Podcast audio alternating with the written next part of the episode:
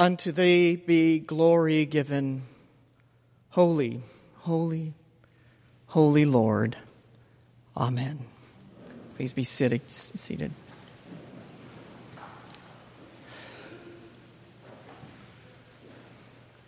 Good morning. And welcome to Trinity Cathedral on this Trinity Sunday. And as many of you know, Trinity Sunday is one of the principal feasts of the church. The Episcopal Church celebrates seven, and today is Trinity Sunday. Sunday in which we celebrate a specific doctrine of the church. Recall that the word doctrine, according to the Latin doctrina, means teaching, learning, to teach.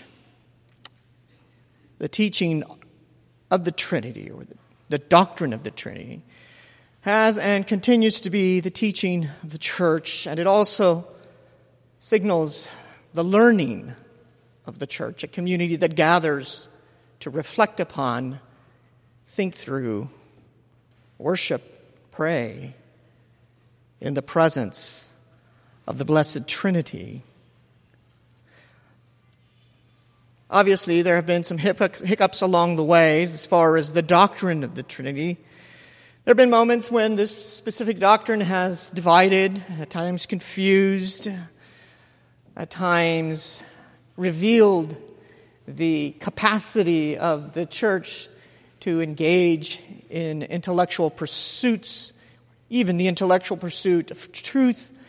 The church not shying away from the need to put forward its teaching in a way that draws from the very best, but also calls into question frameworks and ideas, whether they be metaphysical, theological. The teaching of the church is engaged. Now, I won't venture this morning on giving you details about Sabellianism, Arianism, modalism, and any other ism, because basically I'm trying to avoid preaching the equivalent of a dissertation literature review for a sermon introduction. There's wonderful, wonderful, wonderful texts to help you and I make our way through the thickets of theological debate around questions about the Trinity. And as I mentioned earlier, I think these instances of debate and engagement are important because they're just not simply logical sparring, but rather points to the seriousness with which the church engages first principles, its witness, and also its pastoral care. When we think of the Blessed Trinity, I think what was first and foremost the heart of the theological heritage we've inherited is this pastoral concern with making sure that the people of God understand the good life and where the good life is rooted. But this doctrine has suffered from what Walter Kasper, in one of his books, writes, has suffered from existential obscurity. That's to say that the church has largely neglected this doctrine as an accretion of the past, an unnecessary part of everyday reality or church life.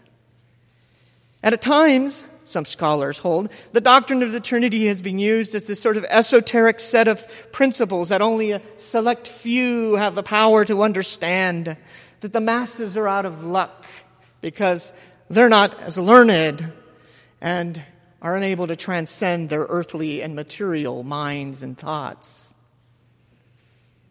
Existential obscurity, the Trinity, is completely disengaged and connected from the life of discipleship. At times, the doctrine of the Trinity has been reduced to a logical puzzle. As I mentioned, a metaphysical quandary and a justification amongst the Presbyterians for the overuse of a committee structure, the idea of the Trinity as a divine committee. I'm a recovering Presbyterian, so please indulge me.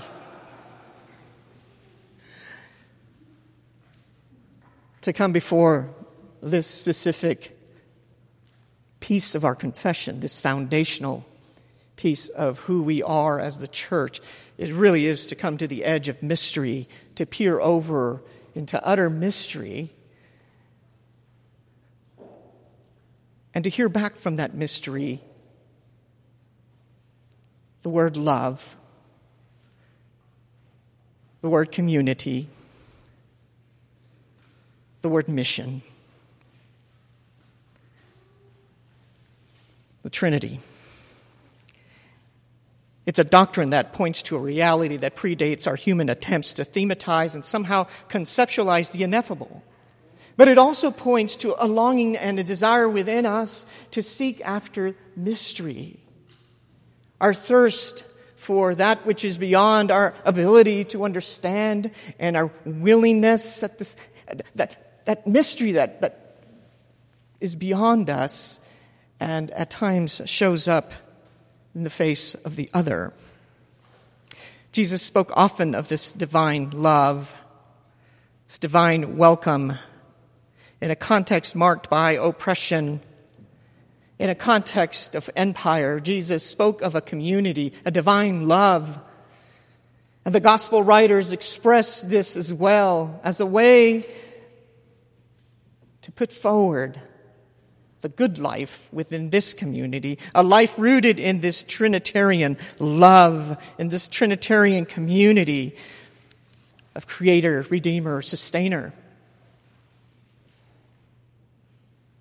And so, in many ways, it's not simply something we know, the doctrine of the Trinity, but it's also the practice of Trinitarian faith that the church is called to reflect on during this time.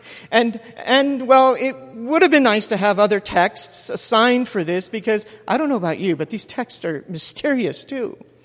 We'd be nice to have Mark's very, very clear baptism of Jesus. Where the Father speaks from heaven, the Spirit descends, and Jesus is baptized.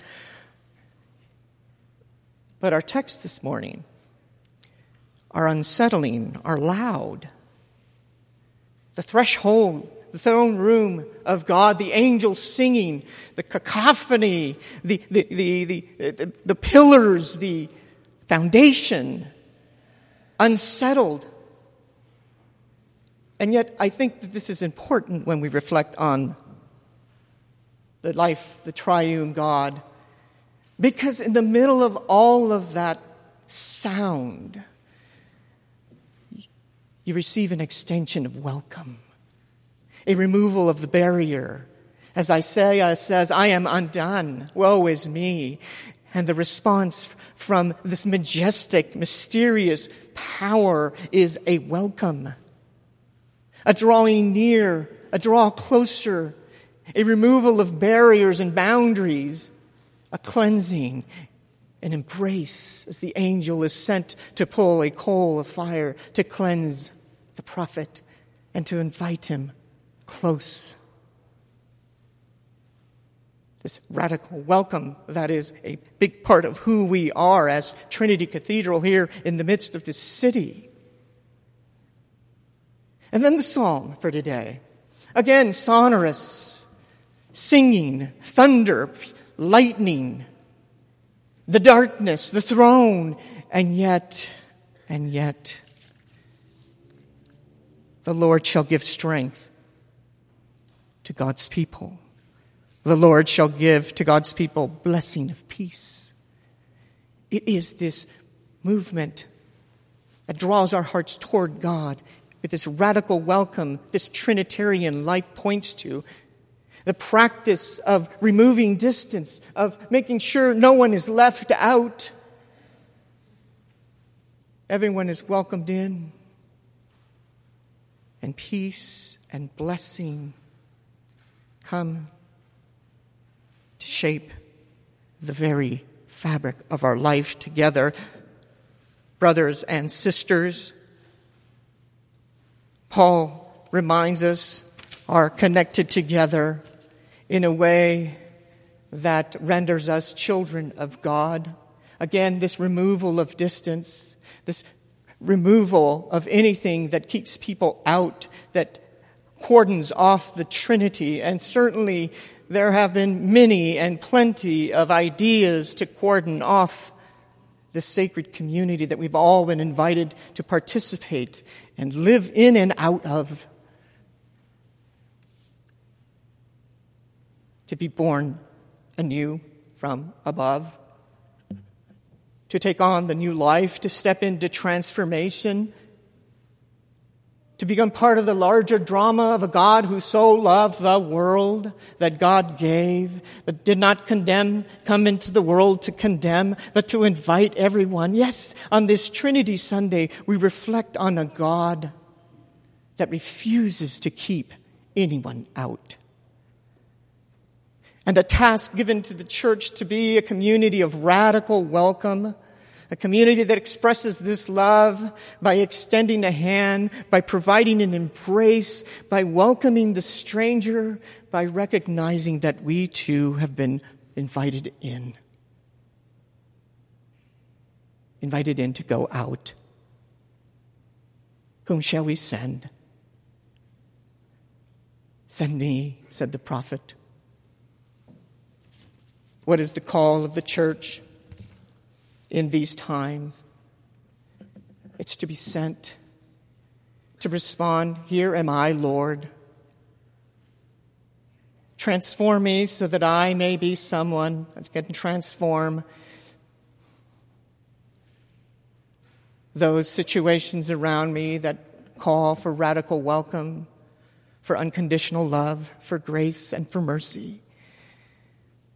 Yes, on this Trinity Sunday, we're invited to step closer in order to step out of the doors and extend this radical, loving community of welcome, the Creator, Redeemer, Sustainer, calling us to be a people of witness, a people of grace and love.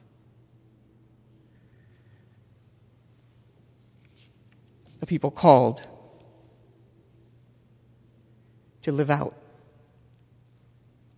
a Trinitarian life of community, bearers of peace and grace, bearers of truth and love,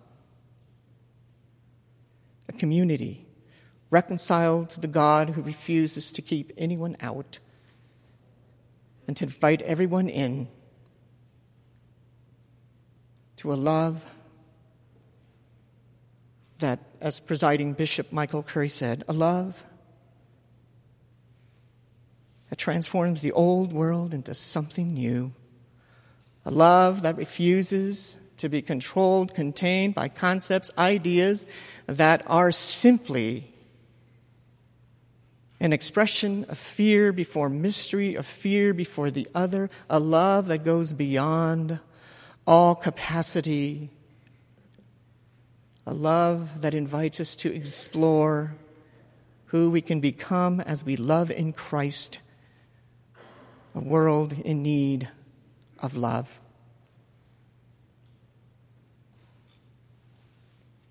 vision of the good life, of mercy, grace, and peace. In the name of the Father, and the Son, and of the Holy Spirit. Amen.